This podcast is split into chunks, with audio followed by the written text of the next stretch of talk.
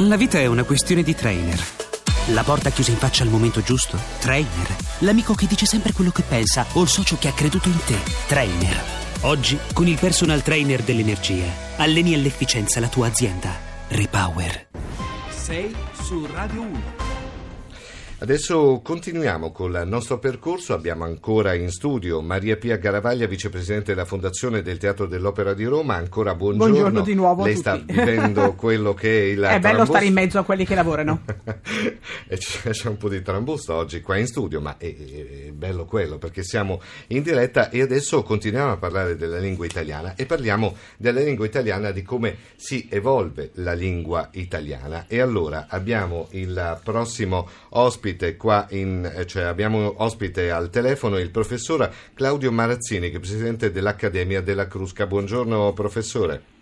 Buongiorno, buongiorno a tutti.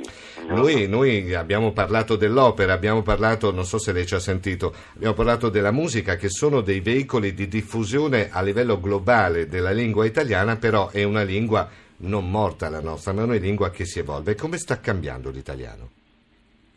Beh, l'italiano sta cambiando più o meno come cambiano tutte le lingue europee, quindi naturalmente neologismi che entrano, eh, tanti termini inglesi che entrano in italiano così come entrano eh, in, in spagnolo e in francese. In francese e in spagnolo entrano in misura un po' minore perché sono lingue un pochettino più reattive. Sì. Gli italiani si sa che amano molto invece fare grande raccolta di tutto quello che arriva.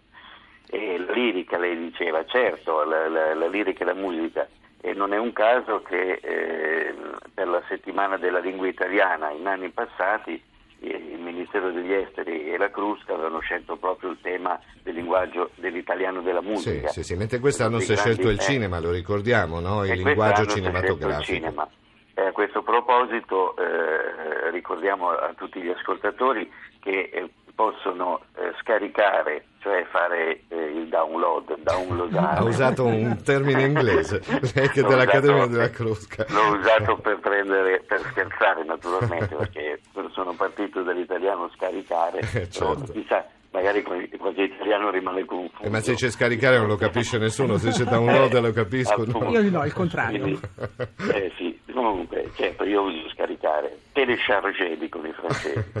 E, il- si, si- eh, si può scaricare gratis questo libro dalle tutte le piattaforme importanti, quindi eh, da, da Amazon, eh, da Google Libri, dalla Feltrinelli, soltanto nella settimana della lingua italiana, che è cominciata lunedì e finirà domenica e quindi eh, mi raccomando scaricate questo libro e leggetelo perché è molto divertente anche perché il tema della lingua del cinema, Sì, dell'italiano sì, del sì, cinema è, un tema, è un tema estremamente ricco, è un tema molto bello. Insomma, Ma molto sai cosa, mi, sai cosa mi chiedo? Eh, che il nostro incubo quotidiano, noi che facciamo questo mestiere, qual è l'errore in italiano che commettiamo? A volte nel parlato si dicono degli sfondoni terribili e noi che facciamo un lavoro pubblico eh, siamo veicolatori di quella che è la nostra lingua.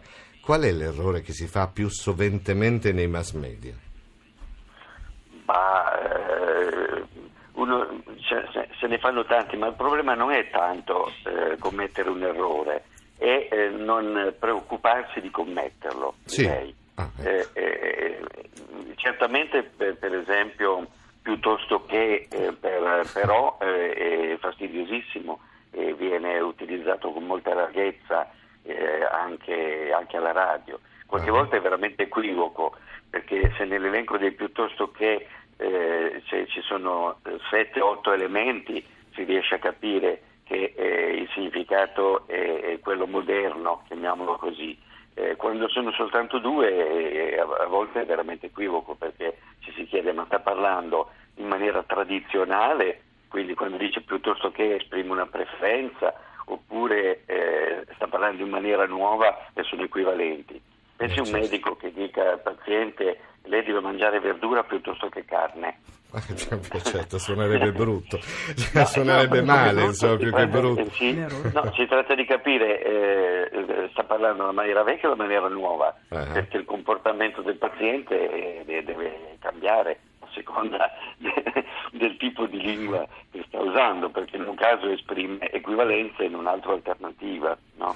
Eh certo, insomma questo ci fa capire quanto la nostra sia una lingua straordinaria, che permette delle sfumature che sono solo della lingua italiana e non di altre lingue, questo dobbiamo capirlo, perché abbiamo una varietà tale di termini che eh, possiamo come un pittore dipingere una tela, dare delle sfumature a, a, quello che stiamo dicendo e questo credo che il professor Claudio Marazzini, che è presidente dell'Accademia della Crusca, me lo confermi per quanto riguarda la nostra, uh, la nostra lingua. Io ho la ringrazio per essere stato qua con Una noi. Una domanda, professore, eh. dobbiamo insistere a usare i congiuntivi, vero? E non passare sempre ad altri.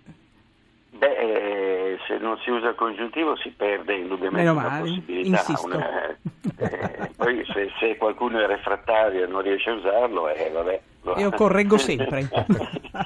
eh, si, si, chiede sempre se, eh, come sta l'italiano. L'italiano sta bene, sono gli italiani che non stanno troppo bene. allora, professor Marazzini, grazie per, stato, per essere stato con noi, buona giornata.